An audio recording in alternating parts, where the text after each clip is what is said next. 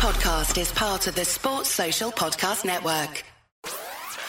You're listening to the DolphinsTalk.com podcast network.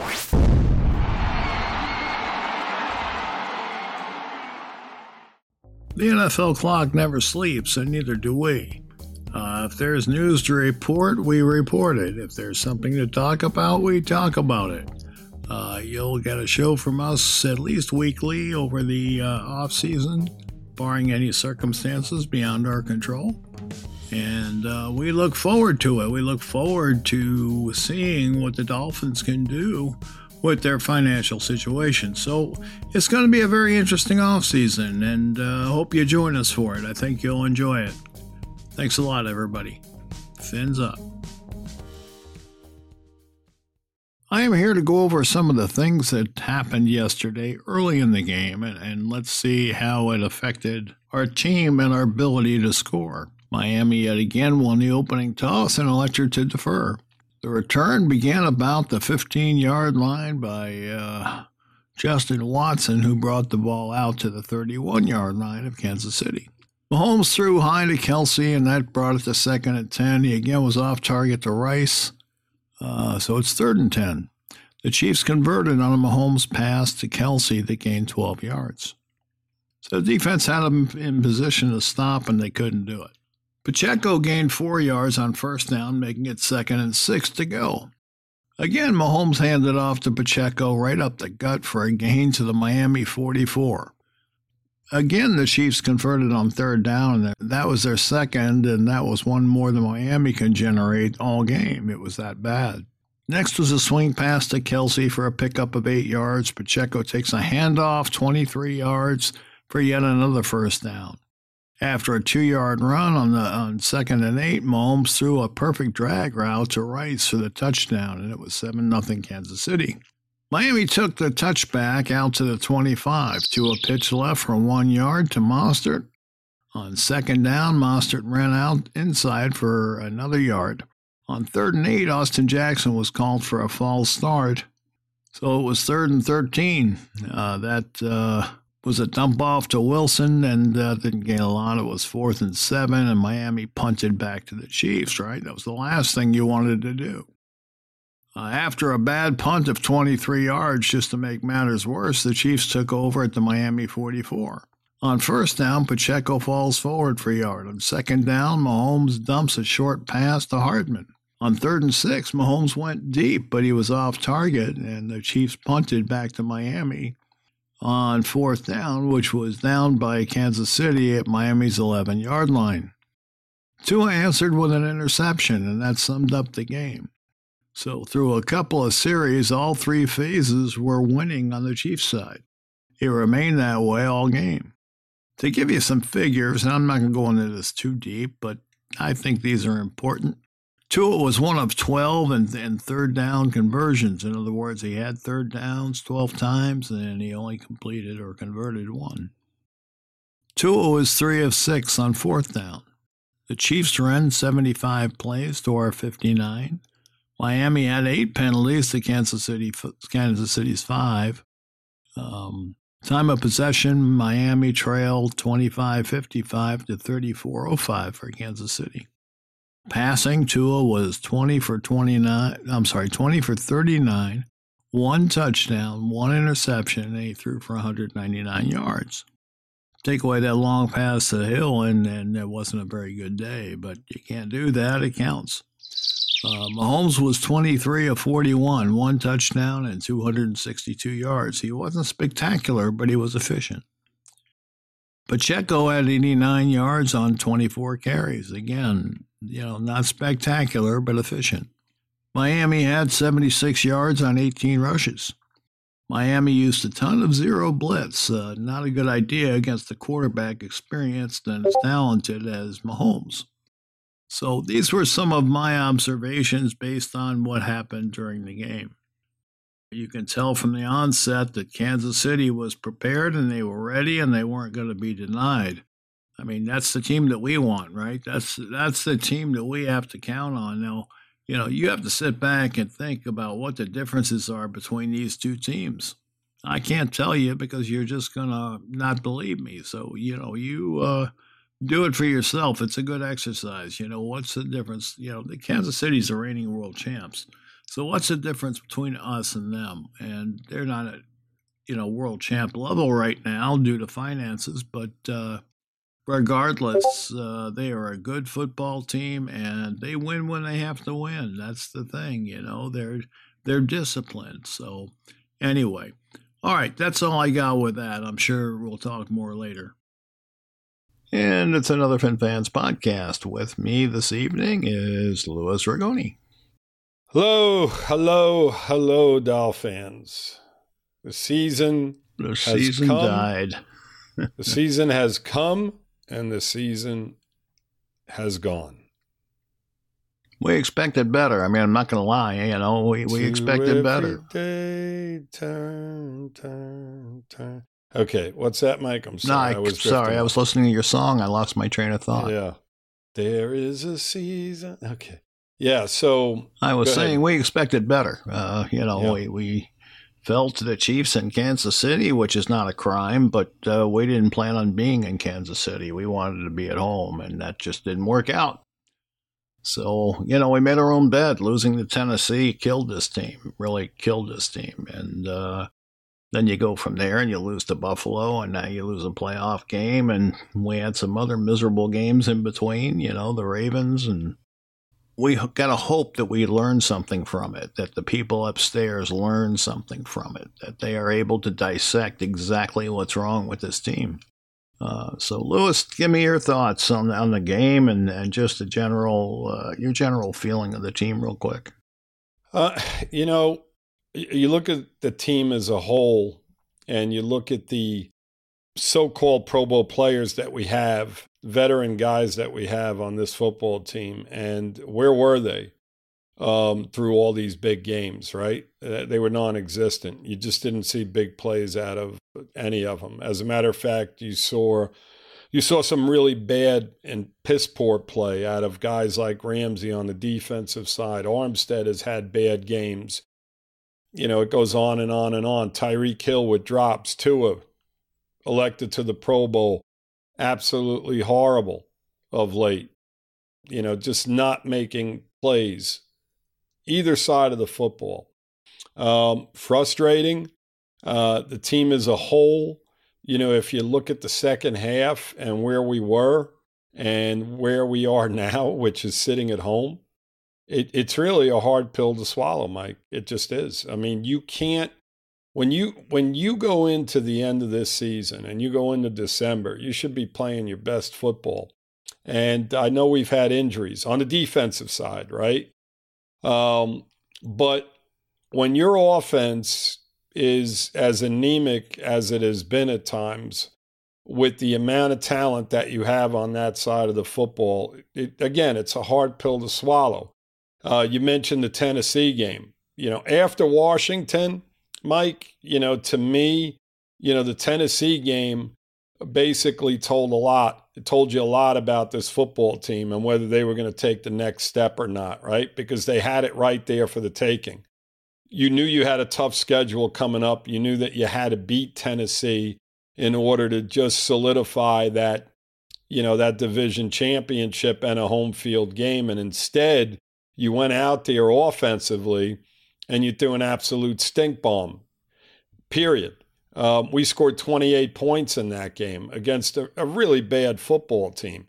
And we had two gift touchdowns given to us in that game. You know, they, they had some bad turnovers in their own end where we just walked into the end zone thereafter, right? So, you know, past that, the Dallas game, it took five field goals and some really, really good defense, uh, you know, to, to, to win that football game. And then after that, it was just just horrible football.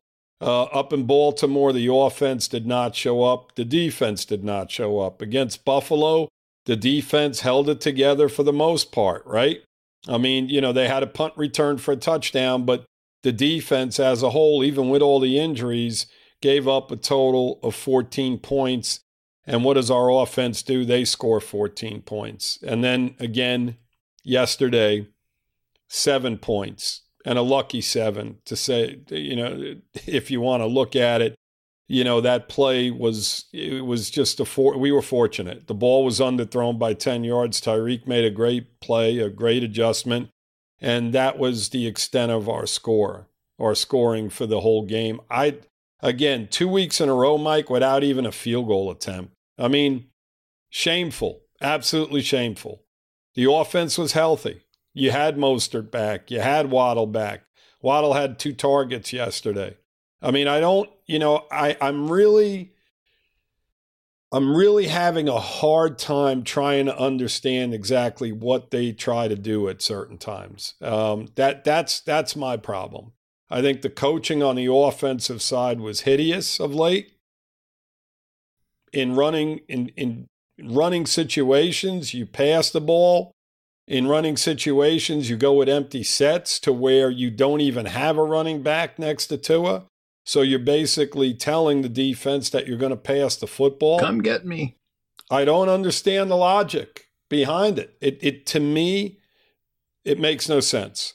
And you know, we we can go on and on about you know where we're at as a football team, but um, you know when you look at the fact that we had to go out and get guys that basically have not played a down of football this whole season and literally had to start them in football games.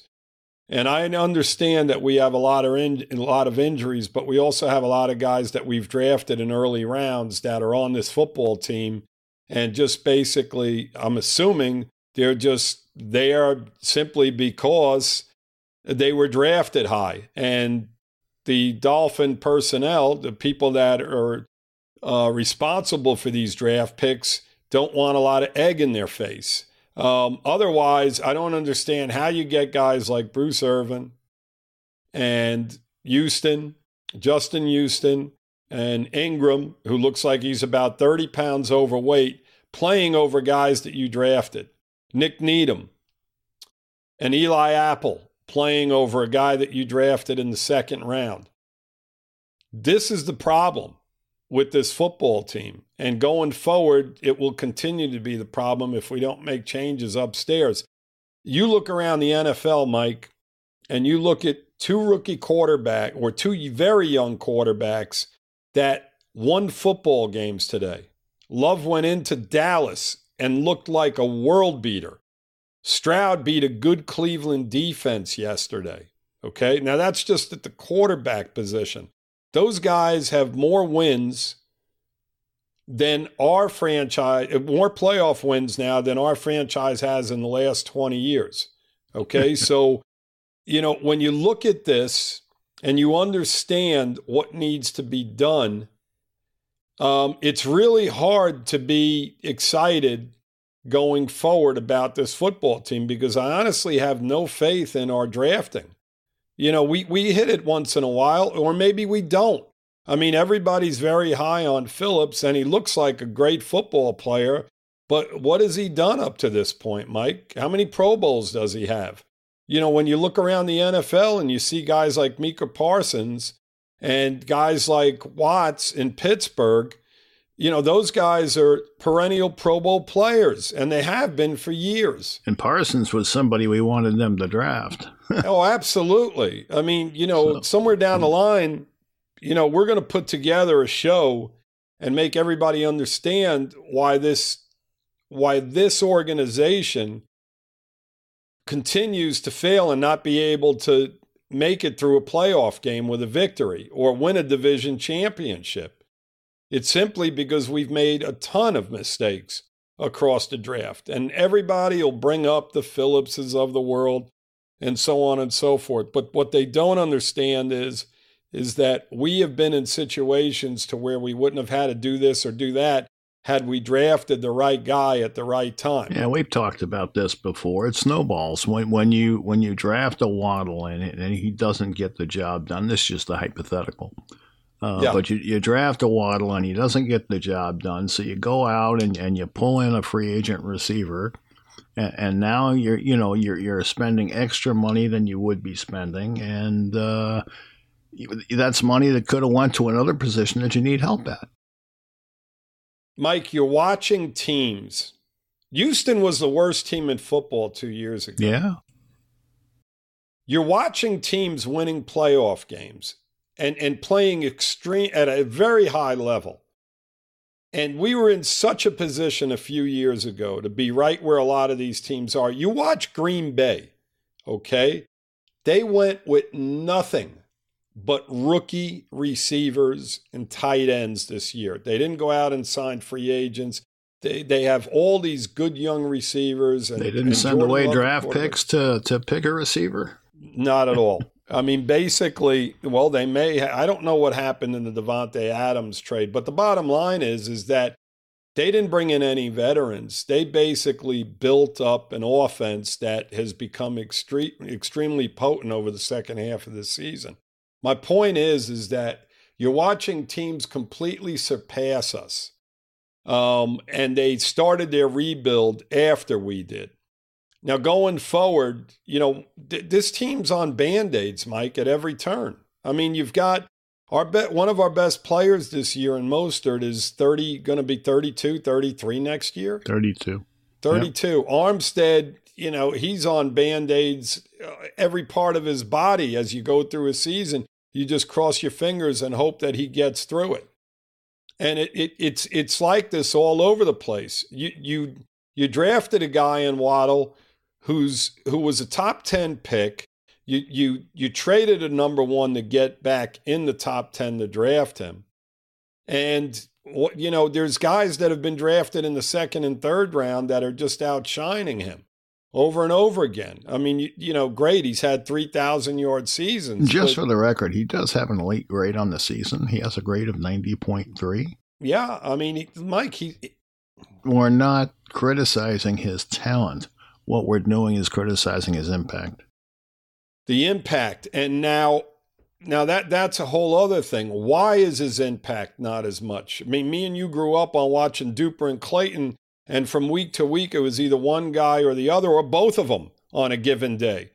How many games can you point to this year where you saw Waddle and Hill both excel in the same game? Not many. Or how many times did you see Waddle exceed Hill? Even with all the attention that he gets. Now, I don't know if it's coaching. Yep. I don't know if it's Tua. I have no idea, but the bottom line is is that it's not getting done. But you know what, Louis, if it's if we don't know if it's coaching or if it's Tua, it's coaching. Yeah. I because mean, if it wasn't coaching, it would be corrected. Mike, you know what? Listen, I, I've watched Tua now for a good amount of time, and I watched him improve incredibly. And he's he he excelled this year, and and he went beyond my expectations in regard to what he accomplished in the first half of the season. The second half of the season, Mike, was the same Tua. That's a problem. It happened last year as well. Yep. He, he went, he, he crawled under a rock in the big games, he when calls you play on the, the Baltimores rocks. and the Buffaloes and teams like that. Kansas City's. Here, yep. Here's the thing, Mike.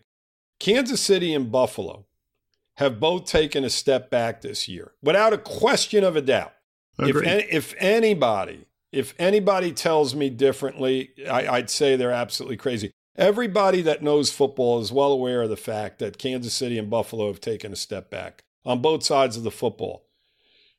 The Dolphins played them four times and lost to both of those teams four times. Okay, enough said. So it's, we're not even been the same way since uh, before Tannehill was here. Yeah, I mean, but but, but Mike, you know what? Tannehill did not have five Pro Bowl players on his football team. No, he, he did not. He and then not. he didn't have two or three other guys that he had DeVante Parker and you know people like that. He had he had a horrible offensive line to play behind. He didn't have two running backs, Mike, that combined for over 30 touchdowns, right? I mean, they literally didn't they combine for over 30 touchdowns between Achane and and Mostert? I mean, they had a running game this year, Mike. So, you know, I'm looking at this and I'm trying I'm trying to understand what what the problem is. I, and I I can't quite put my finger on it. But I will tell you this the blame for our collapse down the stretch starts with the coaching, and it starts with and it, and and it ends with a leaning on Tua. I think a little too much because we listen. We know he's limited. He can only do so much. He he's accurate, and that's his basically that's his best attribute. But past that, I mean, how many good things can you honestly say about Tua? He's a great guy. There's no question about it. He's a great teammate. There's no question about that. Does he crawl on the rock in big games? Absolutely. Is he inaccurate in big games? Absolutely. That's his strength, and it becomes another weakness. He can't throw on the run, he can't scramble. I mean, it, there, there's a lot of issues with him. So instead of, you know, working around that, he puts him in positions to where he's putting putting him in a position to make plays in these games on third and twos. I mean, run the football. The game was 13 to 7. You know, let's just look at this game and and it, and as far as I feel, a turning point in the game. It's 13-7 and we're in Kansas City territory around the 40-yard line and Mostert's ran the ball four or five straight times and we've picked up a couple first downs. And we have a third and two and what he does is he has Tua throw a ball, which of course, of course, falls incomplete. On fourth and two, he completely empties the backfield. So he has a spread offense out. And what do we do? We throw another incompletion. At that point, I'm thinking to myself, you got to be kidding me. In these conditions, with the way Tua's playing, you've got you're in a position to where you can run the ball twice and you can't pick up two yards there and extend the drive those decisions wind up coming back to haunt you. And they did. You take time off the clock, you keep the ball away from Kansas City, you keep the ball away from a defense being put back on the field that is basically taped together with a bunch of guys, like I said, that haven't played all year. That makes the most sense to me. It, it did, McDaniel did a horrible job of coaching down the stretch, both last week and this week. And you can throw in the Baltimore game as well. There's talent there. I just don't understand it. You were missing Connor Williams at the center position, but otherwise, Mike, you had every single offensive player that you signed as free agents. You you had um, the guys you drafted. Everybody was back, and you were still only able to put up a total of seven points and an anemic amount of first downs, an anemic amount of third down conversions. It it just you you can go down the list. It was just a horrible, horrible coaching job and a horrible, horrible effort by the offense as a whole. Not much I can add to that, Louis. I mean, you know, I, I said a few things at the beginning of the show, and and you know, I mean, you you, you don't want to. you don't want to overreact to a loss, okay? And and you really you you have to hold yourself in check, and that's what I've tried to do. I'm not going to throw the whole world onto his shoulders because it's not just Tua. Uh, no, it, it isn't. You can't just blame Tua. You know, it, a lot of blame. Yeah, There's a lot of blame to go around. But go ahead. Well, yeah, I was going to say, you know, you you you you would have liked Tua to play better. There's absolutely no doubt about that. Is he capable of better? I think he is. Not a lot better, but I think he's capable of better the coaches, you know, they they say they want to put players in positions to win, right? And in positions to accentuate their skills. And sometimes they're good at that, and sometimes they're not. And uh, the last quarter of this season, they have not been. Uh, we have not played well, and I don't believe that the players were put in positions to play well. Uh, you know, you you you brought up an example of them emptying the backfield on fourth down. That's not a position to excel. Yep, absolutely. Because the defense knows exactly what you're doing. Listen, Mike, you know, when you do much of the same the whole course of the year, I mean, in all honesty, I mean, when you look at our offense as a whole, even early on, I mean, we we were basically coming up with some humongously big plays, right? Long passes, on fly patterns down the sideline. You know, teams are smart.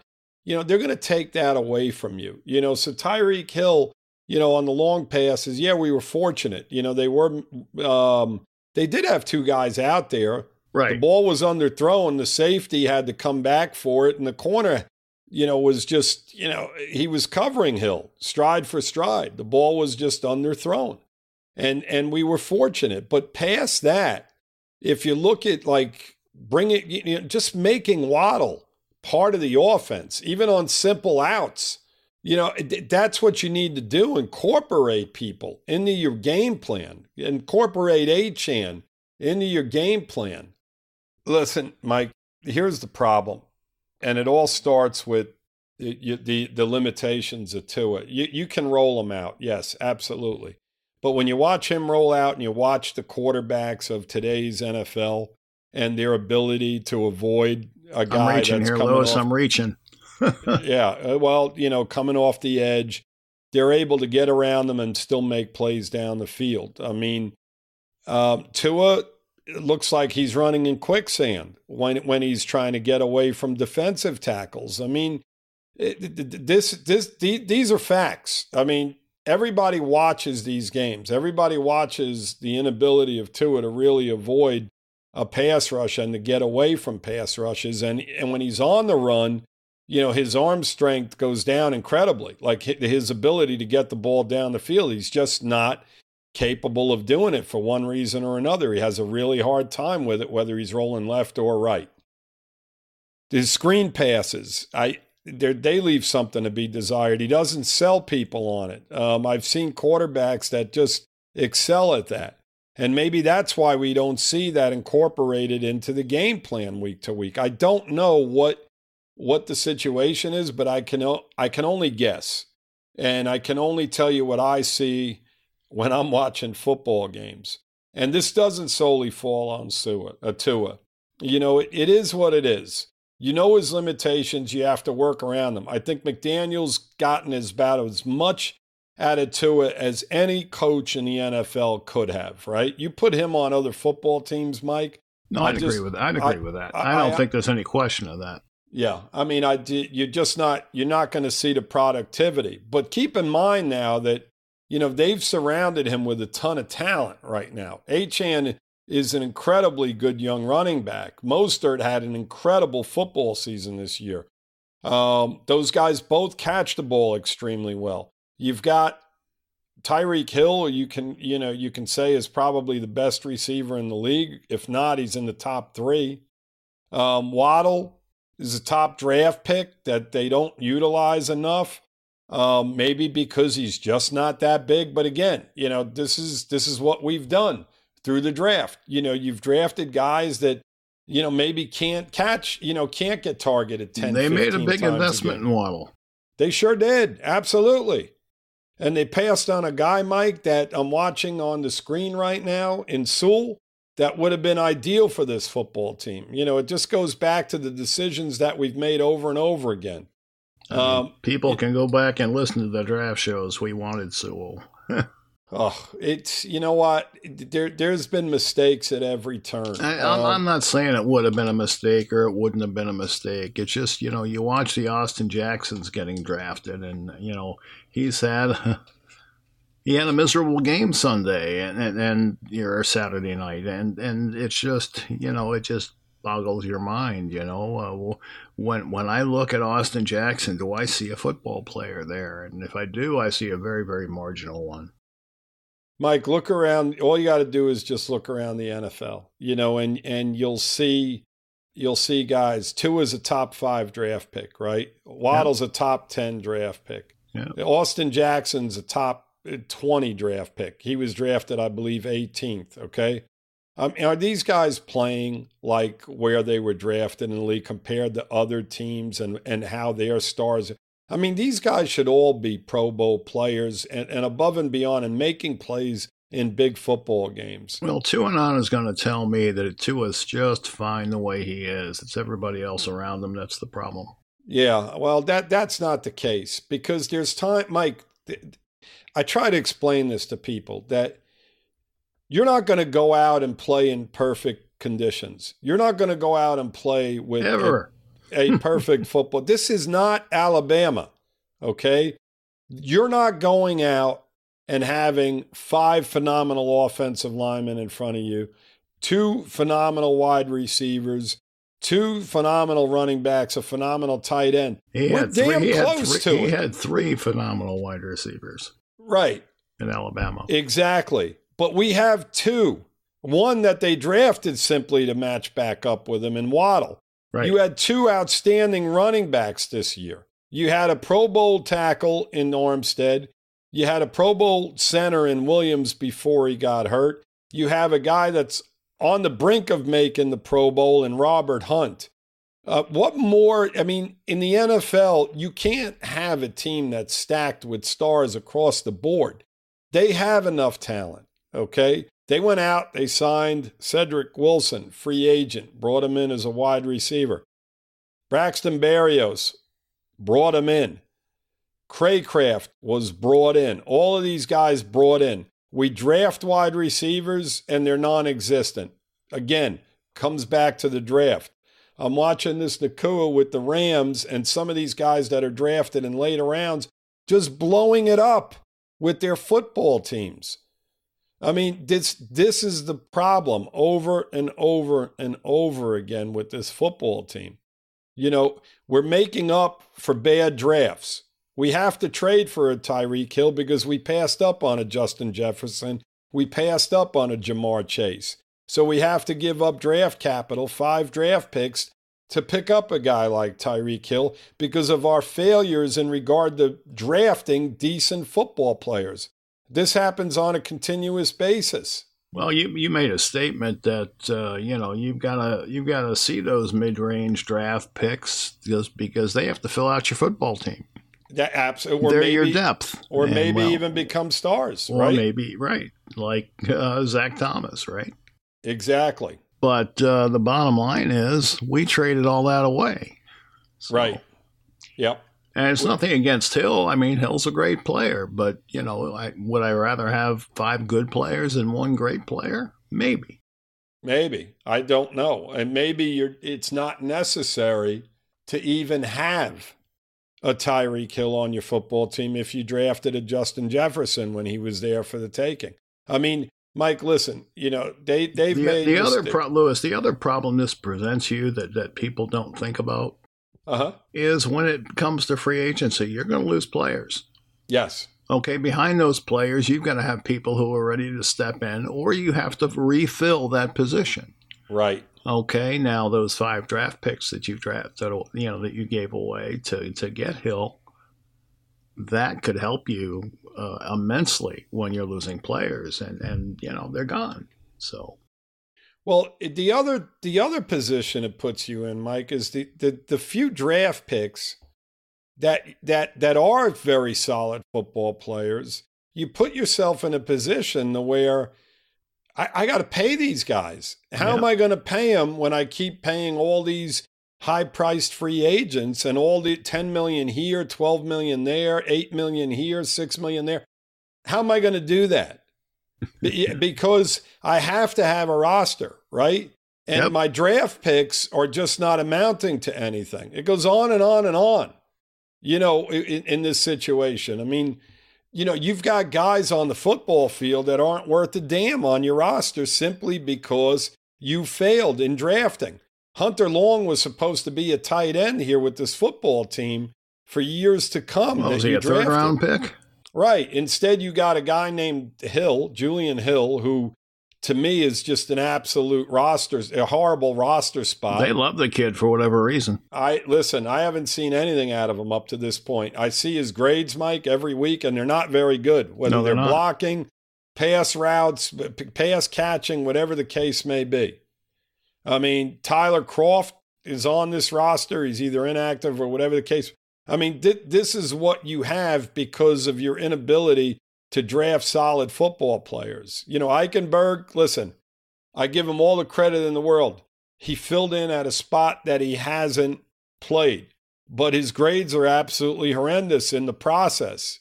You know, he, he's in the 40s and 50s week in and week out. Yeah, he was he was a liability the other day. Yeah. I mean, the last couple of weeks, Mike, it, I think his grades have been in the 50s against both Buffalo and Baltimore. But, you know, th- this thing is just a, a constant cycle. And in the end, you know, we get excited about a football team. And yes, injuries did hurt us. Every team's been hurt by injuries, Mike. Buffalo has got a home field game. They lost Milano. They lost one of their best cornerbacks. I mean, they lost you know, him against uh, us, Travarius White. Yeah, Travarius White. I mean, they've played without him. And then their draft picks step in over and over and over again and are making plays and winning football games for them. And our guys are basically replaced by has-beens. I mean, you know, it to me that's where the issue lies. People have to understand that in order to change things, it has to start from the very very top. And I know people are talking about Stephen Ross. Ross isn't going anywhere as the owner. It has to start underneath him. He has to get different personnel in there that are making decisions for our drafts. And until we do that, because this guy has failed over and over again for years, it's not going to happen. It, it, nothing's going to change. We're going to throw band aids on situations and pray that somehow, some kind of way, that these free agents that we're signing work out or they stay healthy enough through the season. Well, every know? every team has that hope. I mean, you know, because Absolutely. it's a 50-50 shot basically. It is, but Mike, we I think more than any other team in the NFL, at least it seems that way to me. I don't follow every team and how many big free agents they yep. sign and how many guys they bring in, but to me, us in regard to vital positions in regard to um, getting playmakers involved on, you know, or or part of this football team, us more than anybody have done this over and over again, over and over. Why can't we draft a great wide receiver? Right? I mean, the, the CeeDee Lamb. We drafted Waddle, right? Yeah, Mike. Waddle is not CeeDee Lamb. I know. I mean, you know, I'm sorry. Waddle is not Ja'Marr Chase. Waddle is not a lot of guys. I can go on and on and on and name about 20 guys, 25 guys in the NFL that I, I would probably want over him at this point. You know, we talked about it. And again, uh, we're not knocking Waddle to, to any great extent. He's a good football player. Tua is a good football player, but you have to get incredible value as to where these guys were drafted. And we're not getting it. If we were getting it, we'd be winning playoff games, Mike. We'd be, we'd be winning uh, division championships. We're not getting it. You mean we'd beat Tennessee? Is that what you're trying to say? we'd beat Buffalo yeah. in, a, in a very winnable football game the other night. I mean, even with the defense depleted, you know, if the offense scores 24 points, we win that football we game. We played Buffalo tougher last year. Is that asking too much? Mike, I'll go a step further, okay? You know, McDaniel's in his second full season now, right? Yeah.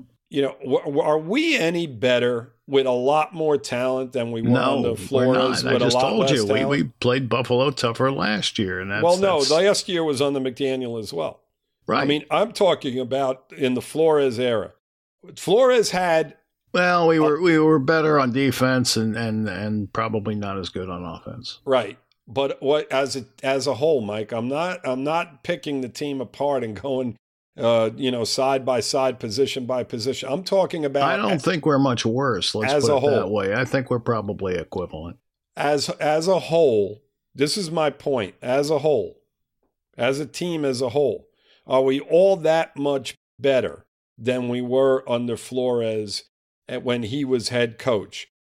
Keep in mind, keep in mind that McDaniel has a hell of a lot more talent to work with than Flores did. Well, and that, you're, you're throwing caveats in there, though. You what? asked me a question: Are we better? Right, and, and, the and the answer is we're not that much better. Right, that's we're, the answer. That's the answer. We didn't win playoff games with Flores. With McDaniel, we haven't won playoff games. I mean, you've got uh, you've got an offense now, Mike, that that was extremely good. Flores and and his coaching staff did not have guys like Mostert and Achane. They didn't have well, anybody. Even, okay, we're even we're one we're one game better.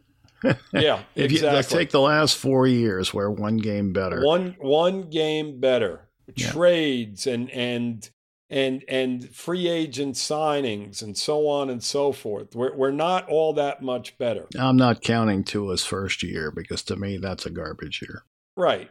Absolutely. And you know what? We weren't bad that year. I We were five know, five and eleven. we were five and eleven, and we won five games when we weren't supposed to Yep. win one. Yeah, so, that was that was a tanking year. Everybody will remember. right. That was the tanking year, Flores may have cost us, you know, a, a Joe Burrow of the, you know, or somebody to that effect. Uh, who knows, Mike? You know what? We may have drafted Tua one way or another. Whether we, whether You we never have, know.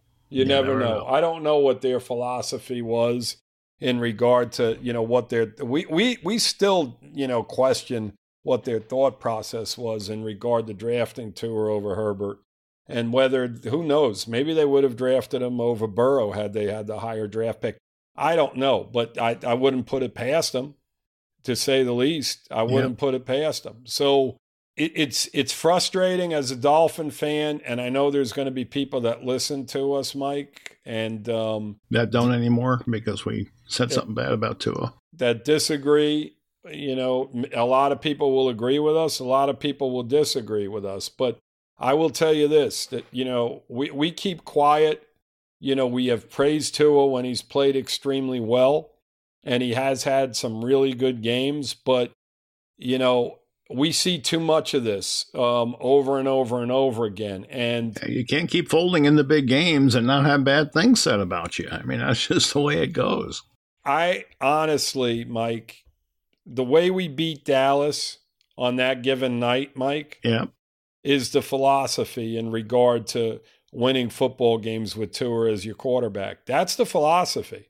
You have to run the ball. You have to rely on your kickers kicking field goals through. You have to rely on your defense keeping the game close. And you have to rely on Tua only on occasion to make plays. And that's a winning formula. That's the only way you're going to win if he doesn't make mistakes. if he doesn't make mistakes. If you want him to throw the ball on third and twos and fourth and twos and and just put it all on him, the outcome's going to be exactly what it's been in the second half of the season. You're going to have a very hard time winning football games because I mean, basically, what you're saying, Lou, is he's no better than a game manager, and that's you know that's basically and Mike, look, when you evaluate this guy, you know, as a quarterback, that's basically he's got a lot of negatives. He doesn't read defenses well. He throws to spots regardless of whether the guy's covered or not. he Um, predetermines where he's going to throw, which uh, has become apparently obvious. He did that last night over and over and again in, in the game early to where he's throwing the ball whether there's two guys there or not, whether there's three guys there or not, whether the guy's open or whether he's running a horrible pattern or not. We watched it. The Buffalo game, the last throw of the game, he threw it to a spot and didn't care. You know, there were two play, two Buffalo players in that area. The game is on the line right there. Quarterbacking is too difficult to play it that way, and that's just the way I feel about it. I mean, he's cheating the position. I mean, listen, you know, somehow, some kind of way, they they they've got the job done. They got to a nice win total, Mike. But in the end, what difference does it make? They make? beat up a bunch of teams that were not good football teams. And when they went to play the Buffaloes of the world and the Kansas Cities of the world, I mean, that's four games right there. They lost them all. And Tennessee has always been known as a physical team, and they, they you know, we couldn't compete with them.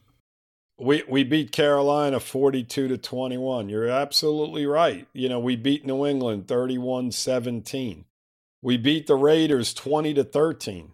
Right. I mean, you know, that was a nip and tuck game. I Yeah. mean, listen, th- th- there are games, Mike, to where you're watching them and you're like, you know what, this offense isn't overly efficient as they should be. You know, they're they're just not. They don't. What they do is is they get pass happy, and you know I think that has a lot to do with your coaching. And for whatever reason, even when the running game seems to be working, they get pass happy. Um, you know, teams basically understand what we're doing. I mean, we came out this season with a few wrinkles, right? Achane was was a great addition. We came out out of the gates like like lunatics. But then slowly but surely, people get film on us. They start watching what we do and they they they make the adjustments accordingly. You don't see McDaniel counteracting that, right? You don't see you don't see him doing things differently over the course of football games, and that's a problem. It it really is. It's a problem. It it you saw Fangio basically change philosophies through different games, right? Like yesterday, Mahomes was getting blitzed a lot. And you know what, Mike? He threw a hell of a lot of incompletions when they were blitzing him. I will tell you that. He threw a lot of balls that were incomplete. Now, the secondary and the fact that you had guys that were they were just picking on Kohou a lot last night and he was just getting smoked. But the bottom line is is that basically going into the fourth quarter, you had a 19-7 game and me and you talked over and over again last night about man, if the offense can put a drive together and get us in the end zone, you know, we've, we've got game. a 19 yep. 14 game. Yep. You know, as bad as our defense is, eh, as, as depleted as they were, we still had an opportunity to stay in that game. But at no point whatsoever, after that 13 to 7, third down and two drive, did you ever feel that they were ever going to compete in that football game on the offensive side. I never did. I was like, this is just absolutely hideous. It was just terrible. It was just, it was just bad game planning. Um, you know, the whole the whole offensive game plan, I just didn't agree with at all. You know, I felt that you had to do, you had to throw some wrinkles in, and I didn't care what it was. It didn't make any difference whatsoever. If you, I don't a, think there's been an offensive game plan all season that you've liked, except for maybe the Denver game. Well, I mean, the Denver game, Mike, they just came out and everything worked. You know, they they ran the ball. The guy ran. I know what 50. happened. The guy, you know, they, they pitched the ball to Mostert. He runs for 60 yards. They pitch the ball to Achane. He runs for 40 yards. They throw the ball down the field. It goes for 40 yards. I mean, th- everything worked that game. But when you look at when teams started to slow us down a little bit, yeah, which was the next week against Buffalo. yeah, they they basically over the course of the season didn't do enough, as far as I'm concerned, to get guys involved.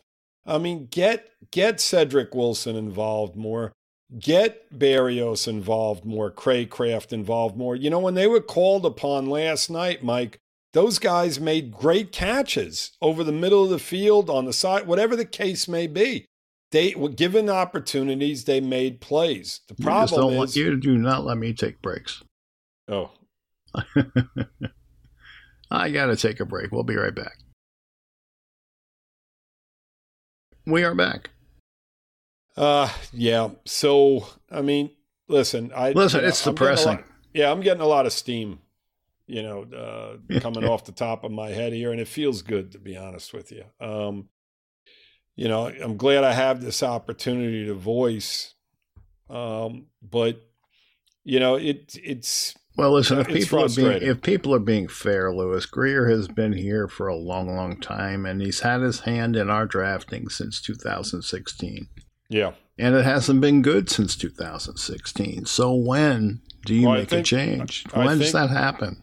I think, Mike, it, it's he's been involved even prior to that. Well, he? Well, yes, he yes, but not in the drafting itself. He's had his hand in the drafting since 2016. Right, the scouting. He was ahead of the scouting yep. department prior yep. to that. Correct. But, you know, you've got you've got a situation where um, this guy over and over again has made major, major mistakes um, that they're obvious, and you know, fans, Dolphin fans, just look at you know the Gowdy, you know the big the big numbers that were put up on the offensive side. You know, Tua's statistics, Tyreek Hill statistics. Listen, when you blow somebody out seventy to twenty, that's going to skew your numbers. I don't care who you are; that is going to skew your numbers without a doubt. So you know, you, know, you don't want to take away from what he achieved in that game, but you also want to keep it in perspective.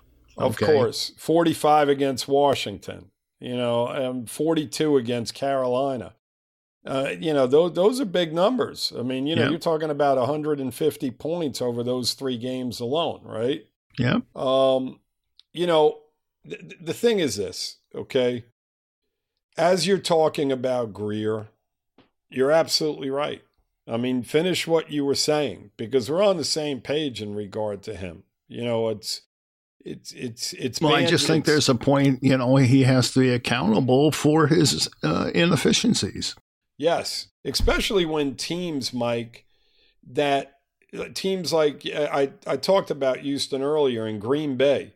You know, Green Bay got rid of Davante Adams. They got rid of Aaron Rodgers.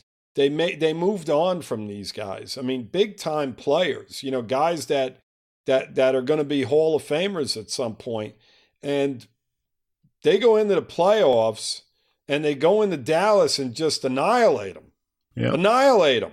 Yep. We go into Ch- Kansas City and and look like horse shit.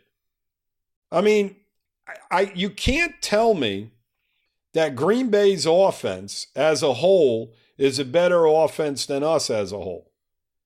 I mean, can you tell me that? I mean, I you know, Well, I, you said as a whole. So, no, I can't tell you as a whole that they're better, but I can tell you where they are better, but I'll leave that for another day. okay, well, that that would be a major argument because I know you're referring to the quarterback position, but the bottom line is is that up to this point, you know, Tua's numbers say different.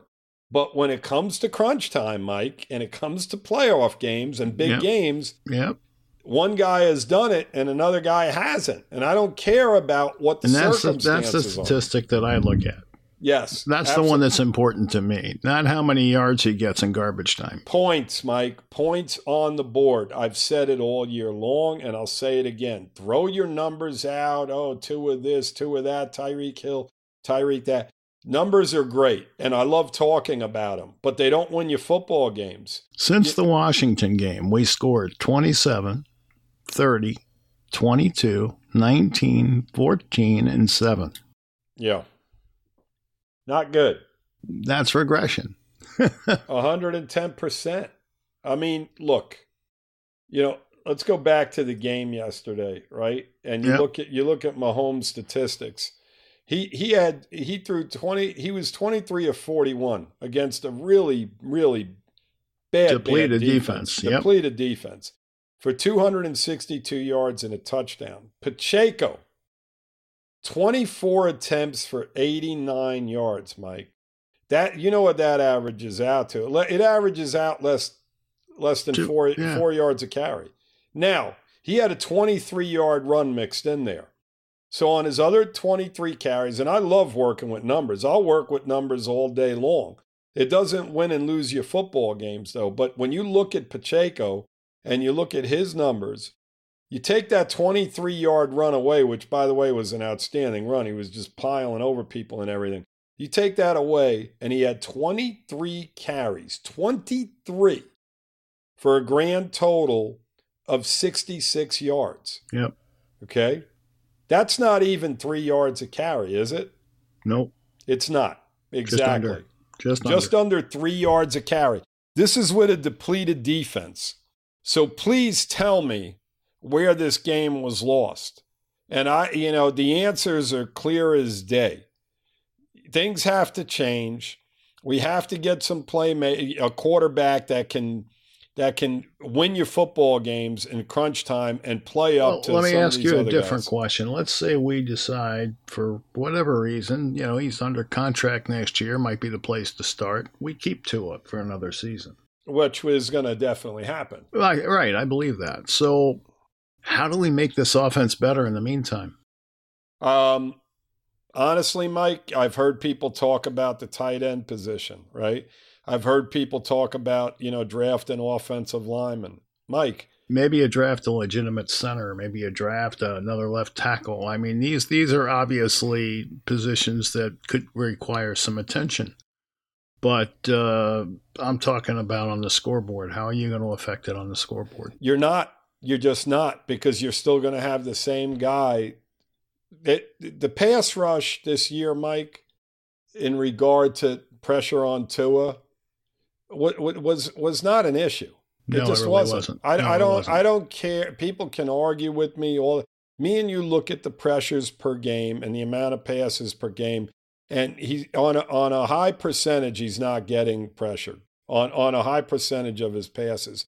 Now you can attribute that to him just getting the ball and throwing it, so on and so forth. But that's that's his prerogative. You know what I'm saying? I mean, he that's that's what he likes to do. That's his game plan.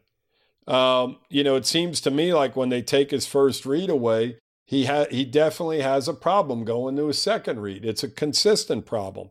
So I don't know the answer to that question because I honestly saw a big improvement in Tua throwing the long pass. He actually was just throwing it earlier and it was it was smarter on his part and I know they worked with him in regard to that. But as far as reading defenses, Mike, what it, what year is it going to be for him next year?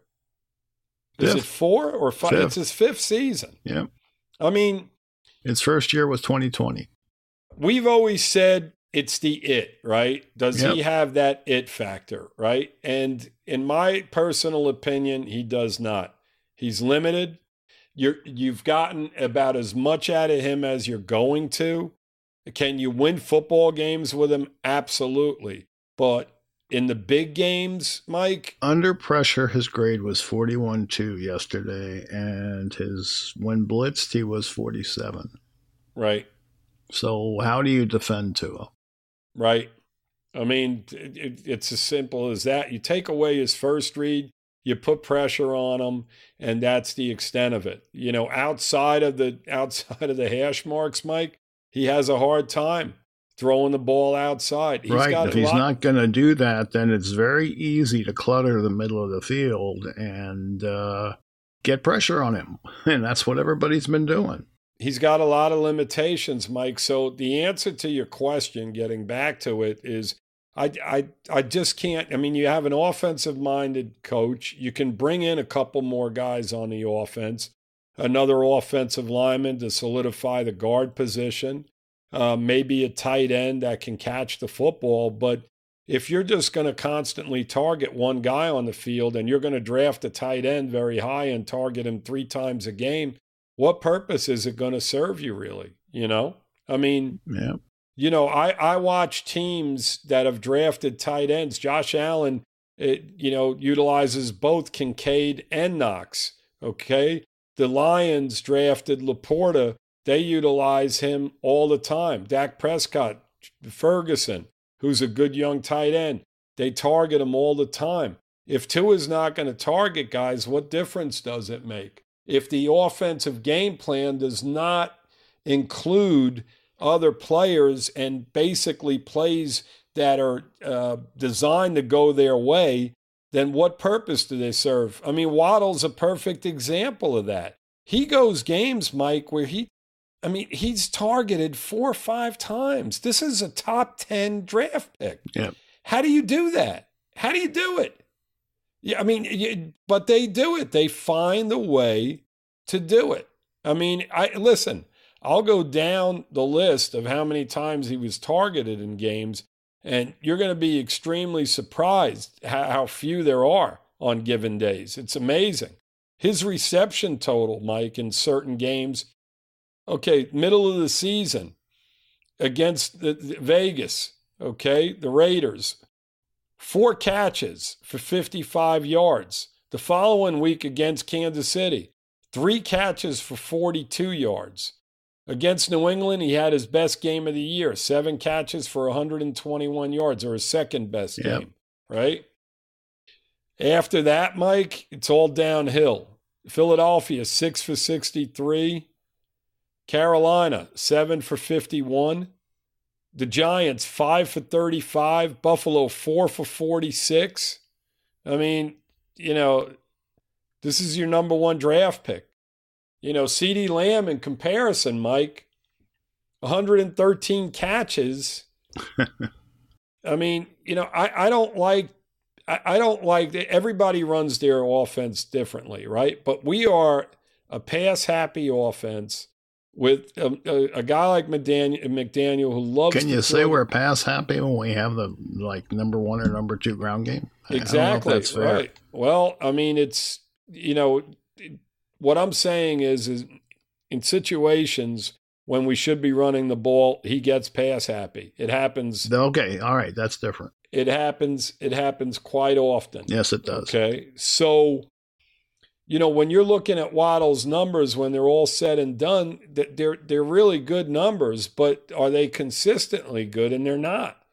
You know, they're he's get he's he's like not even a factor in in in half of the football games that we played this year. Not even a not even a factor. Yep. You, you'll see him catch three or four balls, and you'll be like, "Yeah, you know what? Waddle really wasn't part Well, you know what? The Where's Waldo? That's that's what I do with Where's Waddle. You know. Yeah, yeah, yep, yep, yep. I mean, listen, I, You see I- them I- forcing balls into Hill when he's double covered. I mean, where's Waddle? You know, can't can't we throw one to him? I, I don't have answers. I mean, a few times late in the year, you know, Chris talked about this a lot. Like, why don't they throw deep balls to Waddle?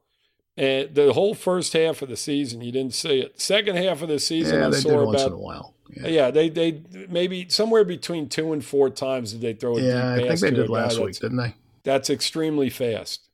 I don't know what the answer to that is. I mean, you'd have to ask the coaching staff and Tua, and and and um, you know maybe get an answer from them in regard to why they don't target him deep. I, I you know the safeties can't be everywhere.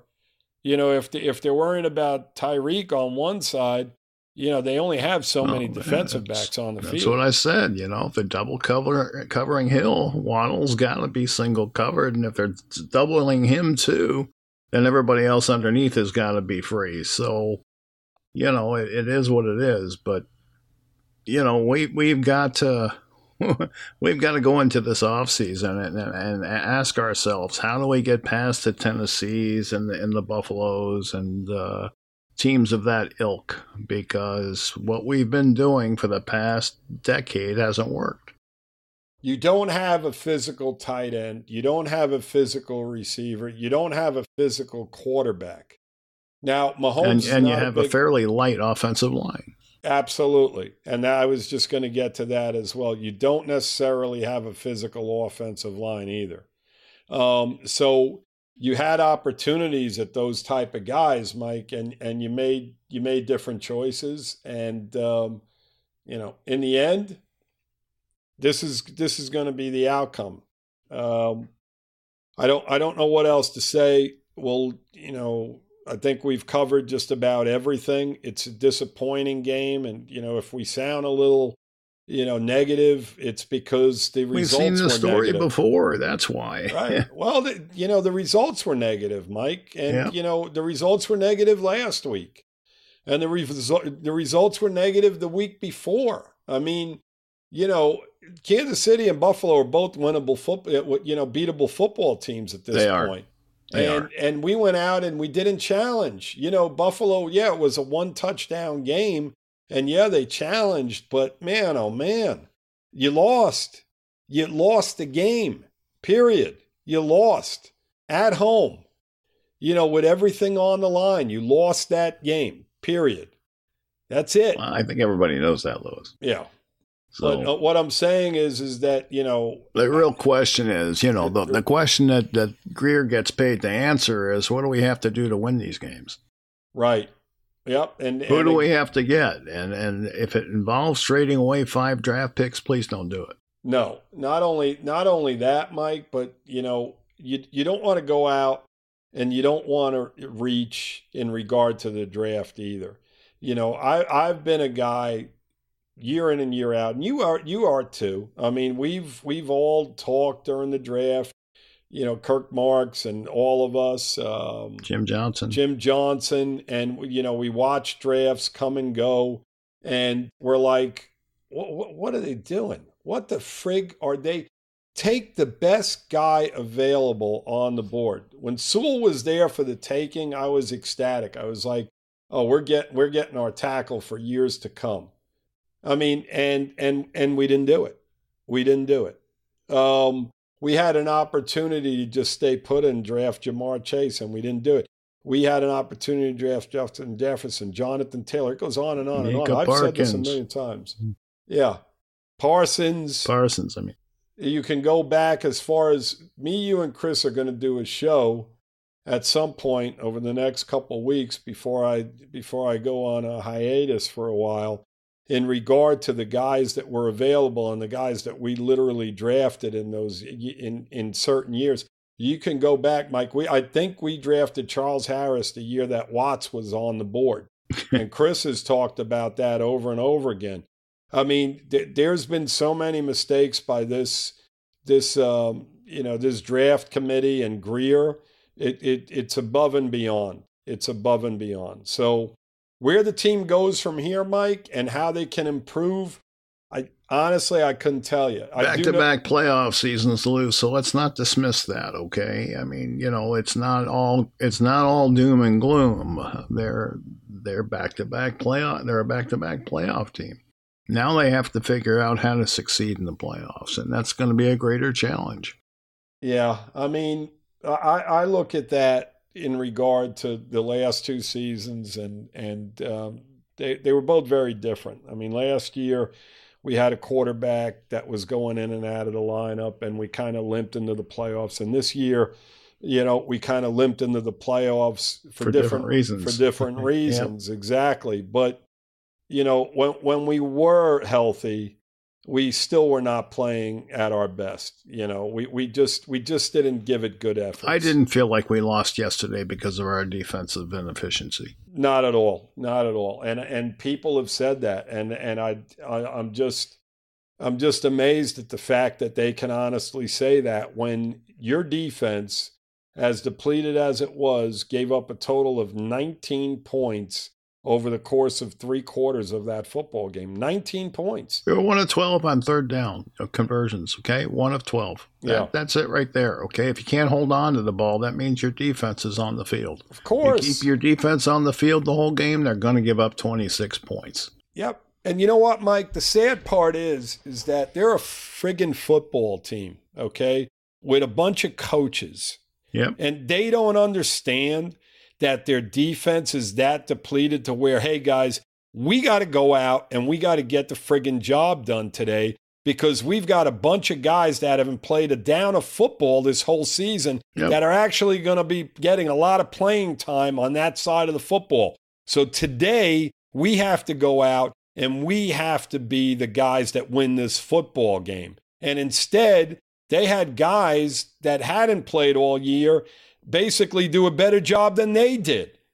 And then people want to blame the defense? Are you kidding me? If you take away two his three scrambles, they had 15 rushes. That's not keeping your defense off the field.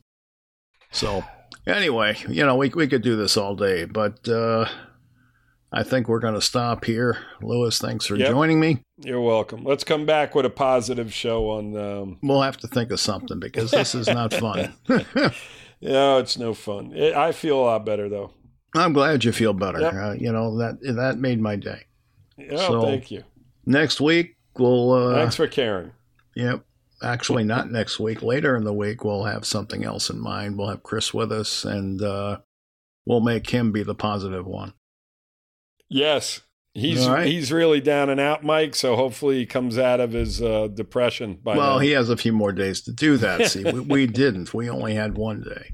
Oh God! So yeah. you know, uh, Grier's been bugging the shit out of us for years. I mean, I'm just being honest. So you know, that's just pent up frustration. But uh, you know, we'll see where we go from here. Uh, but anyway, uh, like I said, we'll be back later in the week. And until then, fins up, everybody, and thanks for listening. Fins up, Dolphins. All right, Fin fans, that's today's show. I want to thank the DolphinsTalk.com podcast network and the Sports Social podcast network. Check out these sites, guys. They've got articles and uh, podcasts, which I think you'll enjoy. All right, until next week, be well and take care.